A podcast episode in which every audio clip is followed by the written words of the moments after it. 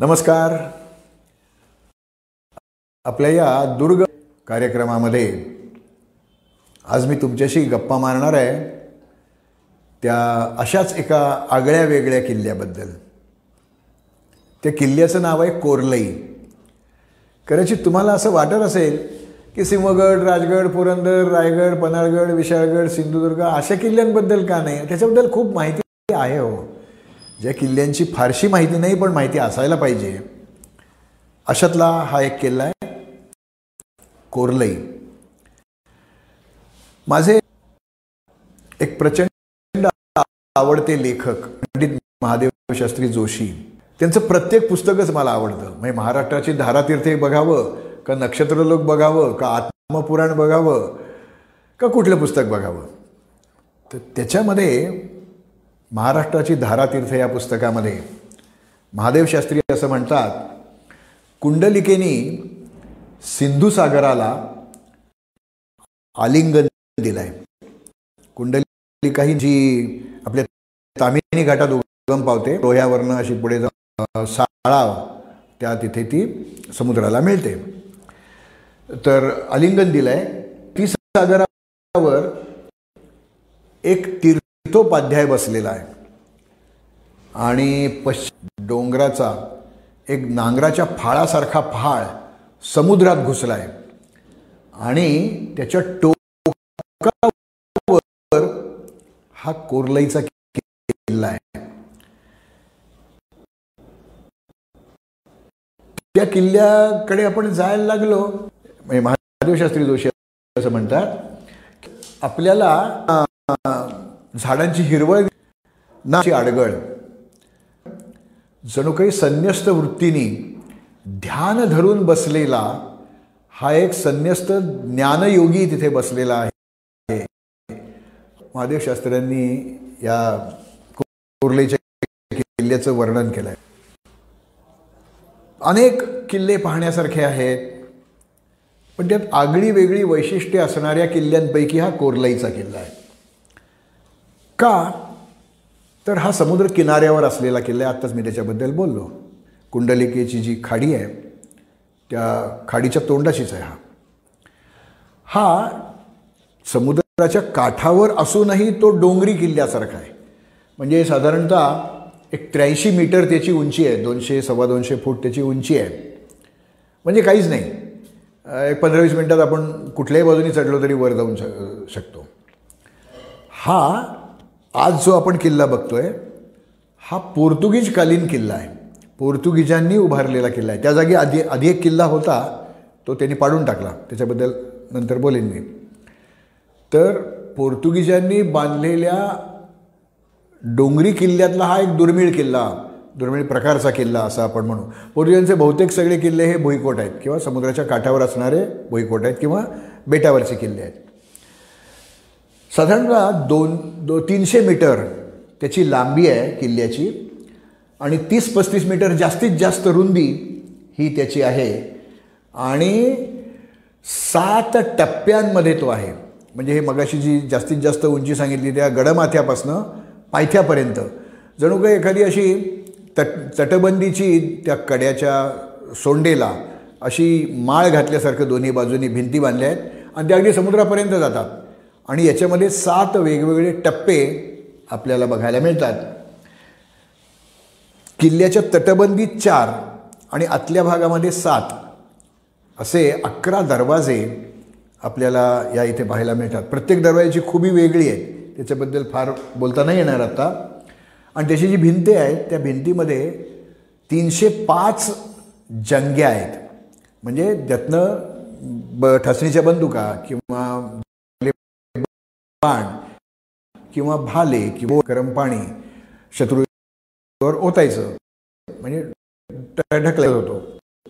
त्यासाठी जी भोक त्यात तो टाकणारा माणूस मा मारणारा माणूस लपून राहू शकतो आणि शत्रू मात्र त्या भोगामुळे त्याला दिसत असतो. त्या जंग्यांचे पण वेगवेगळे प्रकार आहेत. तुम्ही कधी Sidney टॉयचं strongholds of India fortified cities of India किंवा हिस्ट्री वाचली तर त्याच्यामध्ये तुम्हाला जंग्यांचे प्रकार पण बघायला मिळतील. आता तो दुर्ग जिज्ञासा म्हणून माझं जे पुस्तक आहे त्याच्यामध्ये मी त्या जंग्यांचे प्रकाराबद्दल लिहिलं आहे तर तीनशेपेक्षा जास्त किल्ल्या या जंग्या या एवढ्याशा किल्ल्याच्या भिंतीमध्ये आपल्याला बघायला मिळतात. भूगोल शास्त्राचे जे अभ्यासक आहेत त्यांच्या दृष्टीने ही जागा म्हणजे एक वेगळा आविष्कार आहे. टोमबोल भाषेमध्ये म्हणतात. त्याला त्याचं मराठी जर भाषांतर करायचं असेल सेतू रचना असं त्याला म्हणता येईल. काय ते? समुद्रामध्ये एखादा किनाऱ्याच्या जवळ प्रचंड मोठे किंवा उथळ बेट असेल तर ते बेट असल्यामुळे समुद्राच्या लाटांबरोबर वाहून आण आणली जाणारी वाळू त्या चौपाटीवर समुद्रकिनाऱ्यावर पोचत नाही. मग ती कडेनी यायला लागते. आणि अशी दोन बाजूनी येत येत येत ते बेट हे त्या वाळूच्या दांडाने मुख्य जमिनीला जोडलं जातं. भूबद्ध सेतू हा सेतू. त्याला टोंबोलो असं म्हणतात. टोंबोलोची दोन उदाहरणं महाराष्ट्रात बघण्यासारखी आहेत. आणखी आहेत पण ही सहज बघता येण्यासारखी आहेत. कोरलई आणि विजयदुर्ग. तर हे त्याचा अभ्यास करायचा आहे. त्यांनी इथे यायला काही हरकत नाही. इथेही आठ नऊ शिलालेख आहेत. पोर्तुगीज भाषेतले आहेत. म्हणजे हा किल्ला नंतर दुसऱ्या राजवटींकडे गेला तरी ते शिलालेख शाबूत राहिले होते. आता काही त्यातले पडलेत काही पा पावसाच्या माऱ्यामुळे झिजलेत पण आहेत बघण्यासारखे आहेत ते. त्याचाही अभ्यास करणे या किल्ल्यावर आजमितीस चोवीस तोफा आहेत. सध्या महाराष्ट्र राज्याचे पुरा जे संचालक आहे त्यां रायगड जिल्ह्यातल्या चार किल्ल्यांच्या तोफांबद्दलचं एक पुस्तक आहे.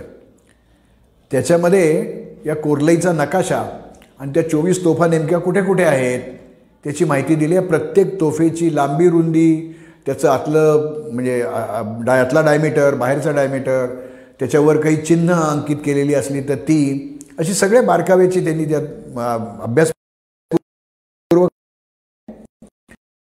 त्याच्यात एक गंमत अशी की तोफातल्या या मुद्दाम सापडवून बघण्यासारख्या आहेत. तोफेचं जे तोंड शत्रूकडे असतं त्यातनं गोळा बाहेर पडतो तो गोळा बाहेर पडतो. त्याची जी विरुद्ध बाजू असते तिथे अगदी टोकाला असा एक गोलाकार भाग असतो. त्या गोलाकार भागाला धरून आपण तोफ त्या गाड्यावर हलवू शकतो. म्हणजे या बाजूला ते तोंड करायचं आहे त्या बाजूला तोंड करायचं आहे त्या गाड्यावरनं अशी ती आणि ते जे हात असतात त्याचे म्हणजे तोफेला दोन असे दोन भाग आलेले असतात ते गाड्यावर रचलेले असतात. ती तोफ अशी अशी वळवता येते. ती वळवण्यासाठीचं हे हँडल आहे. त्याचा आकार कुत्र्याच्या तोंडासारखा आहे. अशा तीनच तोफा आहेत महाराष्ट्रामध्ये. आणि त्या या कोरलई किल्ल्यावर आहेत. तर कोरलई किल्ल्यावर या चोवीस तोफा आहेत त्यातली या तीन तोफा मी आता नेमक्या कुठे आहेत अगदी शेवटच्या बुरुजावर दोन आहेत म्हणजे अगदी वरच्या बुरुजावर. तर तेवढं मी आता हिंट देऊन ठेवतो तुम्ही जाऊन त्या शोधा तीन तोफा आहेत तिथे. स समुद्रकिनारी आलं कोकणात आलं की दीपग्रह. पूर्वी ही दीपग्रह जहाजांना उथळ पाण्याचा किंवा खडकाळ किनाऱ्याचा इशारा देण्यासाठी बांधली जायची. त्यातनं काही विशिष्ट तऱ्हेने संदेश दिले जायचे. आणि समुद्र किनाऱ्याचे नकाशे नव्हते. त्यामुळे ही दीपग्रह खूप चांगलं मार्गदर्शन करायची. असं एक दीपग्रह या कोरले किल्ल्याच्या खाली आपल्याला बघायला मिळतं. बाकीची सगळीकडची दीपग्रह ही वरच्या म्हणजे उंच डोंगरावर असतात. हे तळवटीत आहे. तर आत्ता नुकतंच भारत सरकारने लाइट हाऊस टुरिझम म्हणजे दीपग्रह पर्यटन म्हणून सुरू केलेलं आहे. तर या दीपग्रहात तुम्ही आतमध्ये जाऊ शकता. काही शुल्क द्यावं लागतं. मग त्याचं कार्यपद्धती कशी असते तिथला माणूस तुम्हाला समजावून सांगतो. आणि अगदी दीपग्रह जर नीट व्हायची केव्हाही जाऊन ते पाहावं. पण संध्याकाळच्या वेळेला गेलं तर त्यांनी आपल्याला जे काही समजावून सांगितलेलं असतं तो विशिष्ट इतक्या इतक्या सेकंदानी तो प्रकाशाचा झोत येतोच. ते सगळं इतकं प्रिसिजन आहे की तितक्या सेकंदानी तितका वेळ तो झोत पडतच राहतो. त्यामुळे तो झोत किती प्रखरतेचा आहे किती सेकंदांनी याच्यावरून त्या बोटी नाही येते आणि मग ते समुद्रकिनाऱ्यापासून किती लांब आपण राहायला पाहिजे किंवा आपल्याला त्या भागातल्या बंदरात जायचं असेल तर कुठल्या बाजूने यायला पाहिजे याचं सगळं दिशादर्शन त्या दीपग्रहातनं होतं. तर हे असं दीपग्रह तिकडनं पण किल्ल्यावर यायचा तिसऱ्या टप्प्यावर एकदम आपण जातो. तो एक दीपग्रह पाहता येईल या किल्ल्याला भेट देताना. आणि वरच्या बाजूला माद्री द देऊस आणि एक महादेव मंदिर अशी दोन धार्मिकदृष्ट्या पूजनीय ठिकाणं ही अशी तिथे आहेत. मग एवढ्यासाठी यायचं गाव हो इथे? तर नाही मी अजून काही वेळाने तुम्हाला कोरलईचा मला मोह का पडतो? याच्याबद्दल मी सांगेन. कोरलई मगाशी मी त्या कुंडलिकेचं सांगितलं तर कुंडलिका ही वाहत वाहत येते आणि पश्चिमेला समुद्रात मिळते. त्याच्या उत्तर किनाऱ्यावर रेवदंड आहे आणि दक्षिण किनाऱ्यावर हा कोरलईचा किल्ला आहे. हे दोन्ही पोर्तुगीज निर्मित किल्ले आहेत. पूर्वी चौल हेच गाव महत्त्वाचं होतं म्हणजे याचा उल्लेख सातवाहन काळाच्याही पूर्वी काळापासून आपल्याला उल्लेख मिळतो. नंतर मग पाश्चात्यांच्या लिखाणामध्ये त्याचा चेऊल सेमू असे उल्लेख मिळतात. मध्यंतरी पुरातत्व खात्यांनी आणि डेक्कन कॉलेजच्या लोकांनी तिथे उत्खनन केलं चौलला. तिथे सातवाहन कालीन आणि सातवाहन पूर्वकालीन अवशेष सापडलेले आहेत. तर हे त्या आता या नदीवर जाण्या येण्यासाठी पूल बांधलेला आहे. साळावचा पूल असं त्याला म्हणतात. तर त्या साळावच्या पुलावरनं आपण पलीकडे गेलं किंवा पलीकडनं येतानाच तिथे एक फार सुरेख बिर्लांनी बांधलेलं एक गणेश मंदिर आहे. आणि तिथे एक तेंडुलकर शाळा नावाची एक शाळा आहे. त्या शाळेच्या आवारामध्ये एक असा स्तंभ उभारलेला आहे. आणि तो स्तंभ चौदाशे सहासष्ट म्हणजे पंधराव्या शतकाच्या मध्यानंतर एक रशियन प्रवासी भारतात आला होता अफनासी निकितन. तो ति रशियातनं तो कसा आला काय माहिती पण तो आला होता तिथे. त्याची प्रवास वर्ण आणि मी एकदा गेलो होतो त्या भागामध्ये. त्यावेळेला काही गोरी मंडळी तिथे मला त्या स्तंभाच्या इथे येऊन काहीतरी बघत होते तिथे.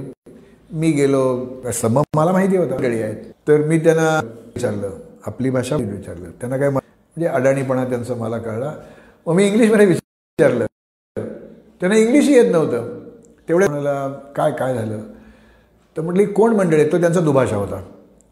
तो म्हणाला त्या अफनासी निकितांचाही वंशज आहे वेरे नावाचा जो प्रांत आहे रशियातला किंवा सुभा आहे तिथनं ही मंडळी आपल्या पूर्वजांचं स्मारक भारतीय लोकांनी इथे केलं आहे म्हणून ती पाहायला आलेली आहेत. तर एक मी छानपैकी फोटो पण घेतला. हे आप ही जी साळावच्या तिथली खाडी आहे कुंडलिकेची गुढी पाडव्याच्या दुसऱ्या दिवशी तिथे शिडाच्या होड्यांची एक शर्यत असते. कोकणातल्या आनातल्या वेगवेगळ्या भागातून सुद्धा मंडळी तिथे त्या आपापल्या होड्या घेऊन येतात तिथे. आणि आग्रा पूर्वपाडा दर्यासागर मित्र नावाचं एक तिथे मंडळ आहे. ते हे सगळं त्याचं नियोजन करतं. केरळच्या त्या ओणम त्या होड्यांच्या शर्यतीची जागतिक चर्चा होते. पण गुढीपाडव्याच्या दुसऱ्या दिवशी होणाऱ्या या देशी विचारांनी निर्माण झालेली प्राचीन परंपरा असलेली होड्यांची शर्यत आपल्याला माहिती पण नसते. तर तुम्ही जर कधी गुढीपाडव्याला कोरलईला गेलात तर मुद्दाम थांबा तिथे. आणि ती होड्यांची शर्यत बघण्यासारखी असते. आणि त्याला काही फार मोठं gold medal silver medal bronze medal असलं काय ऑलिम्पिकसारखं नसतं. पण तरी लोक हौसेने आणि हौसेने करतायत ही मंडळी. त्यांना त्याच्यासाठी काही फार आमिष मोठ्याली दाखवलेली नाही आहेत आपल्या देशी मंडळींनी शोधून काय आपण पाहायला पाहिजे. कोरले किल्ल्याबद्दल मी बोलताना कदाचित वेळ मिळणार नाही म्हणून हे आधी सांगून टाकतो. कोरलई गावात तुम्ही कुठेतरी कुणाच्याही घरात जा. त्यांना मराठी येतं. आणि मग आपण काहीतरी विचारलं की ते आपापसात काहीतरी बोलतात. ते सगळं आपल्या डोक्यावरून जातं. काय बोलतात हेच कळत नाही. तर लिंग त्याचा शब्दशः अर्थ आपली भाषा असा होतो. हे जे कोरलई गाव आहे त्या गावामध्ये एक हजार एक माणसं फार तर असतील त्या तीन चारशे कुटुंब आहेत. त्या हजार एक माणसांची फक्त ही भाषा आहे. जगाची लोकसंख्या ही जर आपण बघितली तर त्या तुलनेमध्ये हे अगदीच कमी प्रमाण आहे. पण त्या नॉलिंग भाषेबद्दल मला कुतूहल होतं. ते काय बोलतात कसे बोलतात ही आली कशी? त्याच्याबद्दल मी त्या लोकांशी गप्पा मग त्यांना मराठी येतं. आणि तिथला जो किराण्याचा दुकानदार आहे मारवाडातनं तो तिथे आलेला आहे किराण्याचं दुकान आहे त्याचं. तर त्या लोकांव्यतिरिक्त फक्त त्यालाच ती आपल्याला ती कळत नाही. आता तो आपल्याला काही मार्गदर्शक व्यवसाय तर काय झालं की त्या लोकांची जर आडनावं आपण बघितली तर रोजारिओ डिसूजा परेरा मार्तीस रॉड्रिन वेगास रोचा पेना गोम्स अशी त्यांची आडनाव आहेत. हे ख्रिश्चन लोक आहेत. त्या लोकांचं एक चर्च आहे तिथे. आणि रविवारी तुम्ही जर गेला ते सगळी मंडळी त्या चर्चमध्ये जातात. आपण त्यांना विचारलं कुठे चालला आहे नमाज आला. तर चर्चची जी प्रार्थना असते त्याला ते नमाज म्हणतात. त्या लोक आपण त्यांना गेलो भेटलो की आपण ते विचारतात कसे आहात?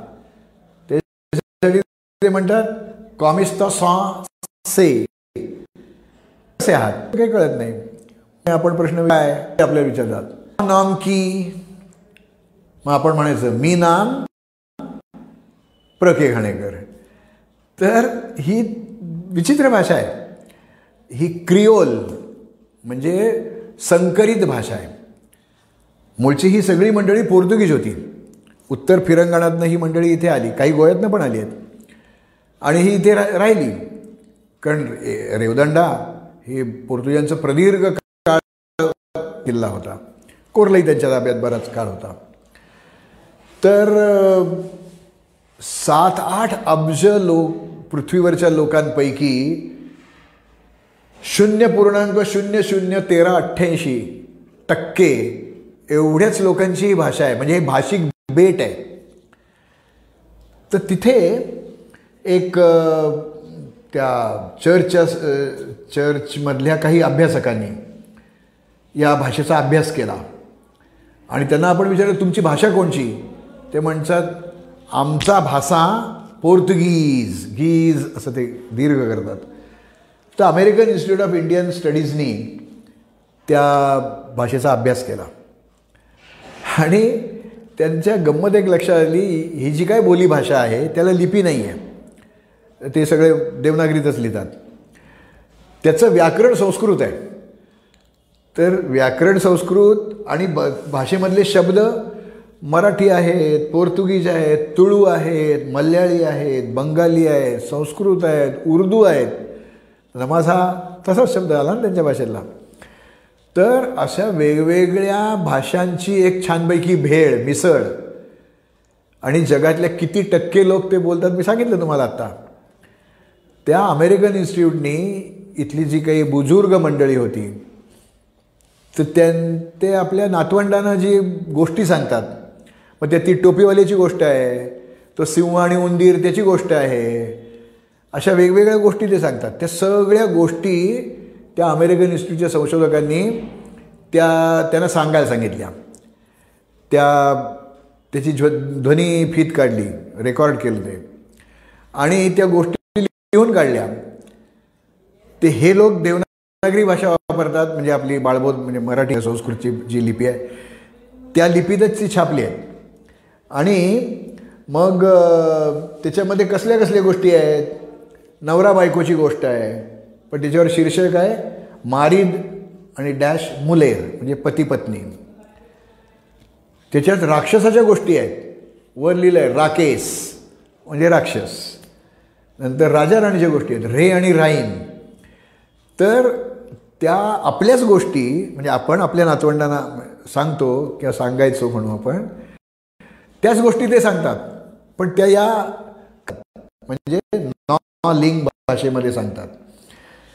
त्याचं नाव नॉ लिंग सु इस्तॉर म्हणजे आपल्या भाषेतील गोष्टी. असं ते पुस्तक आहे. आणि ही सगळी त्याच्याकडनं माहिती घ्यायची. आणि ओबरीगाडा म्हणजे धन्यवाद असं म्हणायचं आणि मग किल्ल्याकडे जायचं. तर अशी ती खूप भाषिक बेट म्हणजे नेमकं काय? आणि अस्ताचलाला चाललेल्या भाषांपैकी ही एक भाषा आहे. कारण मुळात ती फार लोक बोलतच नव्हते. आता ही जी काही हजार एक मंडळी आणि तो तिथला किराणा दुकानदार ते या लोकांच्या समूहाच्या व्यतिरिक्त तो बाहेरचा माणूस आहे. तर हे आपल्याला कोरलई किल्ल्याला गेलं की पाहायला मिळतं. आता आपण प्रत्यक्ष कोरलई किल्ल्याबद्दल थोडीशी माहिती घेऊया. हा जो समुद्रात घुसलेला जो जमिनीचा भाग आहे टेकडी आहे त्याला पूर्वी चौलचा खडक असं म्हणत असत. आणि तो भूबद्ध सेतू आहे. त्यामुळे तो टोंबोल आहे पूर्वी तो त्यामुळे त्याला चौलचा खडक असं म्हणायचे. आता पंधराव्या शत या भागावर बहमनींची सत्ता होती. आणि त्यातून मग ते जे बहमनीच्या पुढे चेरफाळ्यांनी झाल्या त्यात एक निजामशाही आदिलशाही कुतुबशाही. निजामशाहीच्या ताब्यामध्ये हा प्रदेश आला. आणि या सगळ्या ज्या शाह्या झाल्या ना आदिलशाही निजामशाही कुतुबशाही या व्यापारी सत्या होत्या आर्थिक सत्ता होत्या. त्यामुळे जिथून व्यापार चालतो त्या भागावर आपला अंमल असला पाहिजे. आणि त्या या भागात त्यांनी हे खाडीतनं होणारा व्यापार जर म कंट्रोल करायचा असेल तर तिथे एक किल्ला हवा. म्हणून त्या दुसऱ्या निजामशहानी इथे एक किल्ला बांधला. आणि तो दुसरा तो बुरहान शाह होता. म्हणून बुरहान दुर्ग असं त्या बांधकामाला नाव दिलं. तो नेमका त्यांनी खालच्या भागात बांधला का वरच्या भागात बांधता येत कारण त्याचे अवशेषच शिल्लक नाहीत. पुढे पंधराशे त्रेपन्न ते पासष्ट या सुमाराला इथे पोर्तुगीजांचा वावर सुरू झाला. म्हणजे रेवदंड्यात तर होताच पण आता हे कोरलईच्या परिसरात पण वावरायला लागले. त्यांनी त्या निजामशहाला विनंती केली की आम्हाला इथे एक छोटीशी वखार बांधायची परवानगी द्या आणि एक धक्का म्हणजे जेटी. व्यापार वाढणार होता. निजामशहानी परवानगी दिली. काही काळानंतर हुसेन निजामशाहच्या वेळेला त्यांनी अशी विनंती केली की आम्हाला या वखारीचं संरक्षण करण्यासाठी एक किल्ला बांधून द्या. आम आम्ही बांधून घेतो. त्यातला धोका त्या निजामशहाने ओळखला. आणि त्यांनी असली परवानगी परवानगी काही मिळणार नाही. पोर्तुगीज मंडळी काही चालून आली तिथे. त्यांचा त्यांनी पराभव केला हुसकावून लावलं त्यांना आणि स्वतःच्या ताब्यात तो किल्ला ठेवला. पुढे काय झालं? रुपी खान आणि मौलाना शाह अहमद उस्ताद यांनी तो किल्ला बांधला होता.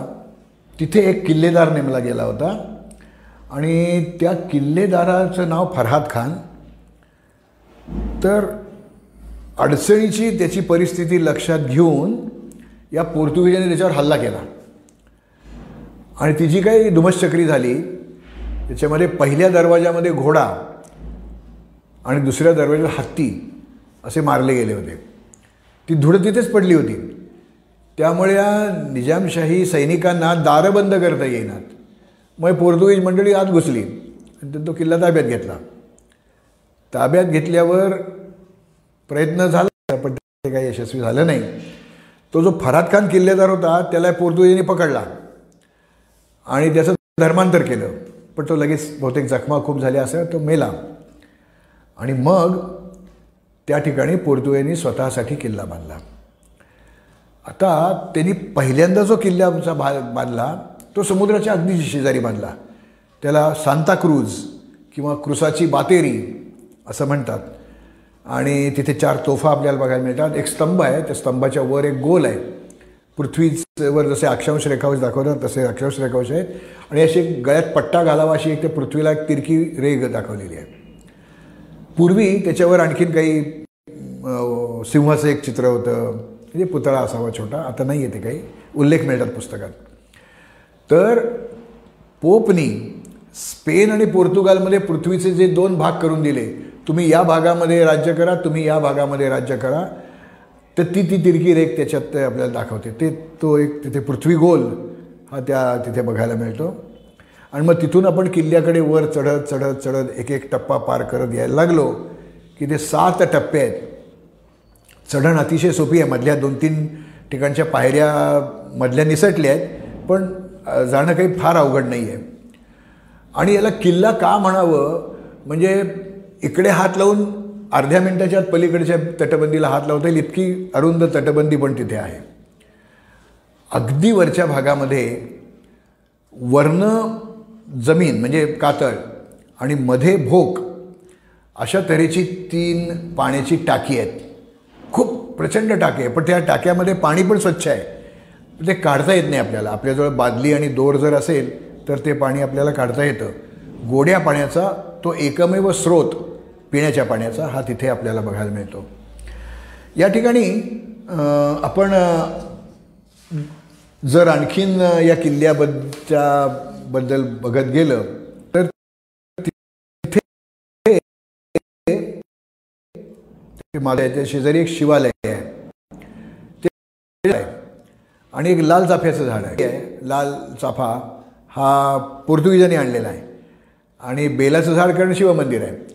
म्हणजे दोन्ही लोकांच्या धार्मिक लोकांनी आपापल्याला हवी ती झाडं तिथे लावलेली आहेत. हे आपल्याला या ठिकाणी बघायला मिळतं. इथे सात आठ शिलालेख आहेत असं मी तुम्हाला मगाशी म्हटलं. त्याच्यामध्ये एका ते लॅटिन किंवा पोर्तुगीज भाषेमध्ये असणारे शिलालेख आहेत. एका ठिकाणी असा अर्थाचा तो लेख आहे. None passes me but fight. माझ्याशी लढल्याशिवाय इथे पुढे कोणी जाऊ शकत नाही. None passes me but flies म्हणजे उडूनच फक्त जाता येईल किंवा फक्त माशांना जाता येईल माशा घरातल्या माशा त्यांनाच जाता येईल. आणखी एक तिथे शिलालेख होता तो आता पडला आहे खाली. तिथे असं लिहिलं आहे की माझ्याशी लढल्याशिवाय इथून वर जाता येणार नाही. असं जो पोर्तुगीज भाषेमधला शिलालेख आहे. आता या कोरलई किल्ल्याला ज्या वेळेला मंडळी जातात त्यावेळेला बऱ्याच जणांना इथे आजूबाजूला काय आहे त्याच्याबद्दल मी नेहमी सांगतो. तसं मी असं ठिकठिकाणी गेलो की मला तिथे जसं पुण्यात आलं की चितळ्यांची बाकरवाडी ती घ्यावीच लागते ना पाहुण्याला. तिथे गेल्यावर काय मिळेल? तर तिथे इतकी सुरेख मिळते तोंडात घातली की विरघळते. आणि बिन बियांची किंवा अत्यंत कमी बियांची वांगी तिथे मिळतात. आणि खूप मोठ्या प्रमाणामध्ये बोरं मिळतात. तुम्ही जर कधी चौलला गेलात तर या भागात अनेक किल्ले बघण्यासारखे आहेत. हा चौलचा मी आत्ता आज आपण त्याच्याबद्दल बोललो. रेवदंड्याचा किल्ला आहे. त्या रेवदंड्याच्या किल्ल्याची तटबंदी खालचा जो भुयारी मार्ग आहे तो बघण्यासारखा आहे. चौलला एक आगरकोट नावाचा किल्ला होता. त्याच्यापुढे मग अलिबागचा किल्ला आहे. सरजेकोट आहे. तो हिराकोट आहे. असे खूप किल्ले आहेत. एक दत्त मंदिर आहे. नंतर तिथे एक लेणी आहेत तिथे त्या चौलच्या जवळ. तर हा सगळा भाग पाहण्यासारखा आहे. आणि इतकी झाडी तिथे आहे की त्या झाडीत गाव आहे का गावात झाडी आहे हेच कळत नाही इतकं ते आहे. इथे एक त्या तेंडुलकर शाळेचा मगाशी मी ते आपणाचे निकितांचं स्मारक तिथे त्याच्याकडे पाठ करून जर उभं राहिलं तर डाव्या बाजूला जो अरुंद रस्ता जातो त्या रस्त्याने जर आपण गेलं तिथे एका खाजगी घरामध्ये घराच्या मागच्या बाजूला एका बेबी व्हेलचा सांगाडा आहे. व्हेलच्या पिल्लाचा सांगाडा ते एक एक व्हेल वाहून आला होता. त्या लोकांनी त्या ते काय करायचं? घाण सुकली त्याची वा कुजायला लागला तो. म्हणून त्याने खड्डा खणला आणि ते समुद्राच्या वाळूत तो मासा पुरून टाकला. नंतर मग काही काळाने तो कुजलं सगळं. ती सगळी हाडं त्यांनी बाहेर काढली आणि ती एकमेकाला जोडून जवळजवळ पन्नास फूट लांबीचा असा तो बेबी व्हेल हां छोटं पिल्लू आहे ते त्याचा सांगाडा त्यातली एक फासळी फक्त बदलली आहे. तुम्ही कधी गेलात तर कुठली फासळी बदलली आहे ते बघा. मी पहिल्यांदाच ओळखली ही ही फास फासळी बदललेली असेल. तर असं खूप सारखं आहे त्या चौलचा किल्ला किंवा रेवदंड्याचा किल्ला त्याच्याबरोबर हा कोरलाईचा किल्ला पाहता येईल. चढाई अजिबात जास्त नाही आहे अंगावर येणारी तर अजिबात नाही आहे खूप आकर्षण आहेत ती तुम्ही पहा. या दुर्ग भेटीसाठी माझ्याकडून तुम्हाला शुभेच्छा. वेळेमध्ये मी हा कार्यक्रम संपवायचा प्रयत्न केलेला आहे. तुमचं जास्त अंत काही पाहायचा नव्हता मला. दोन? तीस मिनटं.